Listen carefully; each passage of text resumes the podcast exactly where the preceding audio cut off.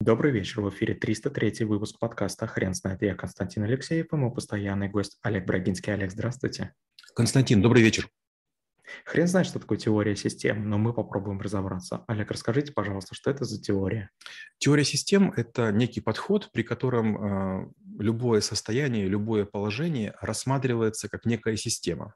Что такое система? Система – это совокупность элементов, которые, соединенные вместе неким способом, дают больше, чем э, вот каждый по отдельности. Это, наверное, слово свойство эмерджентности, или реже говорят слово синергия, которое не совсем правильно. Синергия – это когда мы в совокупности получаем больше, а эмерджентность – это когда свойства бывают еще и неожиданные и полезные. А следующий важный такой тезис – это то, что каждая система, она состоит из подсистем и является подсистемой для системы более высокого уровня. Например, мы кажемся себе единой системой, мы человек, но у нас есть рука, и рука – это отдельная система. Или, допустим, у нас есть глаз, и по поводу глаза, или там по поводу уха, или по поводу сердца, или печени есть целые книги, где там народ там э, десятки тысяч страниц пишет только про один орган. Нам кажется, что печень неотделима из нашего организма. А есть люди, которые способны могут ее вырезать или там трансплантировать другую, или, допустим, нашу уже там полечить там, или обрезать кусочки и опять вернуть. С другой стороны, мы входим тоже в разные системы. Я, как рабочая единица, вхожу в систему работник, я вхожу как в систему коллектив, я вхожу в систему как муж, я вхожу в систему семья и так до бесконечности. Олег, расскажите, пожалуйста, практическое применение от знаний этой теории. Давайте простой пример приведем. А, предположим, мы имеем дело с некой общностью непонятных элементов. Например, э, мы рассматриваем некий магнитный песок. Есть территории, на которых есть магнитный песок. То есть мы берем а, магнит и начинаем водить по песку, и к нему налипают какие-то штучки. Вопрос, это полезное свойство или не полезное? Если, например, мы якорь э, бросим в этот песок, понятно, что он станет тяжелее, но и поднимать его сложнее, потому что как бы на нем будет налипший, налипшая история. Получается, что каждая система имеет свойства, которые может использовать либо положительные, либо отрицательные. Земля имеет гравитацию, Луна имеет более слабую гравитацию. В какой-то ситуации гравитация полезна более сильная, в какой-то менее, менее сильные. Получается, что если мы правильно будем рассматривать системы и включать в них только необходимые элементы, мы сможем решать многие задачи. Недавно был очень интересный кейс. А, Илон Маск заявил, что его родстер, это такой пикап э, Теслы, он наверняка уже находится на орбите Марса. Тут же выступил профессор Гарварда, который описал некую, э, некую модель, некую систему, в которой есть Солнце, Земля, Марс, другие планеты и родстер, и он нарисовал другую траекторию, с которой многие ученые согласились. В чем была ошибка Илона Маска? А, первое, он попытался, наверное, такой текст сделать маркетинговый. То есть он даже не пытался рассматривать то, что его слово богатейшего человека планеты кто-то может поставить под сомнение. Но в системе астрологи... А, астрономических знаний есть другие авторитеты, и в этой системе Илон Маск, честно говоря, ну такой себе проходной персонаж. Олег, скажите, пожалуйста, а насколько верно утверждение, что каждый объект э, существующий э, – это часть системы, и если мы не учитываем это, то мы, значит, что-то не принимаем во внимание? Так и есть. Например, мы наблюдаем за тем, как а, загорается светофор на перекрестке. Мы же понимаем, что светофор управляет автомобилями. Получается, что мы осознаем, что многие технические системы нами руководят. Теперь, предположим, есть система нетехническая. Скажем, есть лед на реке. Мы выходим на лед, меряем его температуру квотером или там делаем лунку и понимаем, сегодня в Питере корюшку мы ловить не будем, потому что он тонкий или мокрый. Еще такая интересная штука. А, есть такие территории, где гоняют в Канаде по озерам.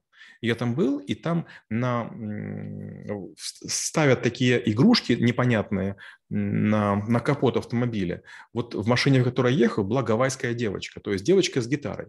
Машина едет, и эта девочка значит, трясется, она на, на пружинках. И когда я спросил, они сказали, это древняя какая-то там у них там история, там лет там 50 они используют, оказывается опасно ездить по льду, и есть какая-то штука, какой-то или ветер, или какая-то волна, которую могут создавать грузовики, если едут с неправильной скоростью или неправильным интервалом. И лед начинает трескаться, потому что как бы вот, как будто вот такая морщину мы создаем. То есть мы берем на скатерти, рукой сильно прижимаем, и мы стягиваем скатерть, правильно? И вдруг оказывается, что во льду тоже возможно. То есть я сидел и думал вообще, что происходит, как несколько грузовиков, которые хоть имеют там десятки тонн веса, могут повлиять на лед такой-то толщины. Оказывается, могут. То есть получается, в моей картине мира не было системы, то есть не было понимания того, что озеро, лед, они каким-то образом с машиной взаимодействуют. Я был уверен, что это какая-то незыблемость. Олег, я хотел бы затронуть такую интересную э, тему для обсуждения. Это система взаимоотношений между людьми. Скажите, пожалуйста, а каким образом ориентироваться в этих явлениях, которые происходят как раз-таки э, в межличностном пространстве? Нелегко. А, опять же, мой пример такой любимый. Я как-то был за границей, и я попал в музей ребенка. Я не очень хотел, но мне сказали, сходи, как бы будет невыразимое впечатление. Это была правда. Я попробовал, как трехлетний ребенок, взобраться на унитаз. То есть был унитаз сделан в масштабе, как будто бы я трехлетний ребенок. И я понял, что это тяжело. Я залез на табуретку, я взял в руки ложку и сидел перед тарелкой. То есть у меня было в руках весло, а передо мной был бассейн, и я должен был из него есть. И тут я понял, почему ребенок не, не может есть. То есть мне всю жизнь сказала моя сестра, которая меня лет на младше, моложе, она балуется, у нее что-то там летит во все стороны. А потом я понял, когда я взял вот это весло, я тоже не могу этим есть. Я подумал, блин, а почему же мы не могли дать ей какую-то там микроскопическую ложечку, и там какую-то микроскопическую тарелочку, и все микроскопически порезать. Она уже к этому моменту выросла, я, конечно, признался ей, говорю, ты знаешь, я не понимал, уж прости, там, как бы, наверное, там тебе доставалось в детстве за все. Но вот, получается, я не мог смотреть, смотреть на эти отношения со стороны системы. Другой пример. Когда женщина жалуется, мужчина начинает пытаться там как-то принимать решения. Почему? Он не понимает суть женщины. Женщина не слабая, она сама все решит. Слабый пол – это прогнившие доски. А женщина – это человек, который вполне самостоятелен и, в общем-то, может быть без мужчины. И главное, чтобы он ее выслушал. И вот если он ее слушает столько, сколько она трещит, ей это важно. То есть мужчина думает, важна помощь, давай пойду морду набью, а женщина говорит, да придурок, просто послушай меня, посиди пару часиков. Да, это очень хороший совет, и действительно можно написать книжку, описывая эту систему. Олег, расскажите, пожалуйста, а в чем заключается критика теории систем? А, критику теории систем а, очень так предсказуемо пропагандируют по такой, такой простой причине. Первое, она очень примитивна. То есть, э, когда мы имеем дело с какими-то системами механическими, вроде понятно, провод относится или к микрофону, или к мышке, или к монитору, все ясно.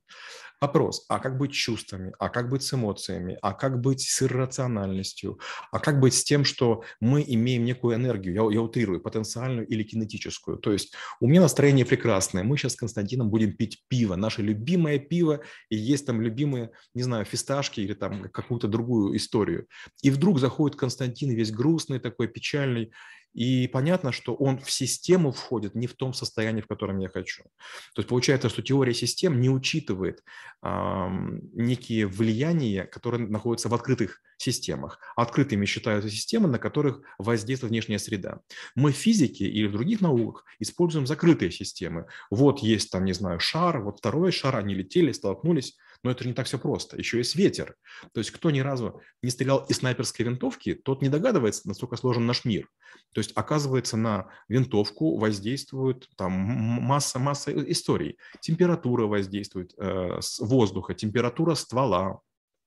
Дальше. Сила притяжения на расстоянии там большом уже начинает влиять. Ветер, то есть помните, там обычно пара показывают в кино, один значит, наводит температуру, э, там, скорость ветра замеряет расстояние, а второй значит, на, на винтовке какие-то делает вещи. Вот получается, вот эта система, которая учитывает все вокруг. Но когда у нас нет всяких приборов, и мы начинаем действовать без них, а так бывает очень часто, у нас ничего не получается. Вот температуру мы можем человеку померить, а вот насколько он кооперативен, непонятно. Мы ожидаем, что этот человек нам бросит круг спасательный, а он нам бросает кирпич. Олег, расскажите, пожалуйста, вы когда-либо применяли теорию систем в своей практике трэблшутера? А, в практике трэблшутера нет, но когда я учился и работал на кафедре, да, было несколько раз. Я, откуда же я знаю теорию систем? А, если бы я не знал, не выучил теорию систем, я бы не получил несколько проектов от компании Motorola. То есть мне в какой-то момент научный руководитель Коневский Юрий Станиславович, покойный сегодня, а, сказал, что вот есть там некая процессорная плата, есть некие там способы управления ею. Он сказал, вот, значит, есть управление, вот есть данные, вот результаты, вот такое размещение перемещения. Вот придумай все там такие-то структуры, которые будут реальны. И мы, получается, на плоскости пытались создать все псевдо-трехмерные расположения. Вроде получилось неплохо, но я совершил большое количество ошибок. То есть я будучи молодым, э, там, наглым максималистом, я все время думал, что не буду я читать странные запылившиеся какие-то книги про какую-то странную теорию систем. И поэтому где-то недели две я приносил какой-то чудовищно бесполезный результат. И когда, наконец, ну, ему хватило терпения, а мне хватило ума, чтобы начать читать, я вдруг понял, насколько это серьезная история.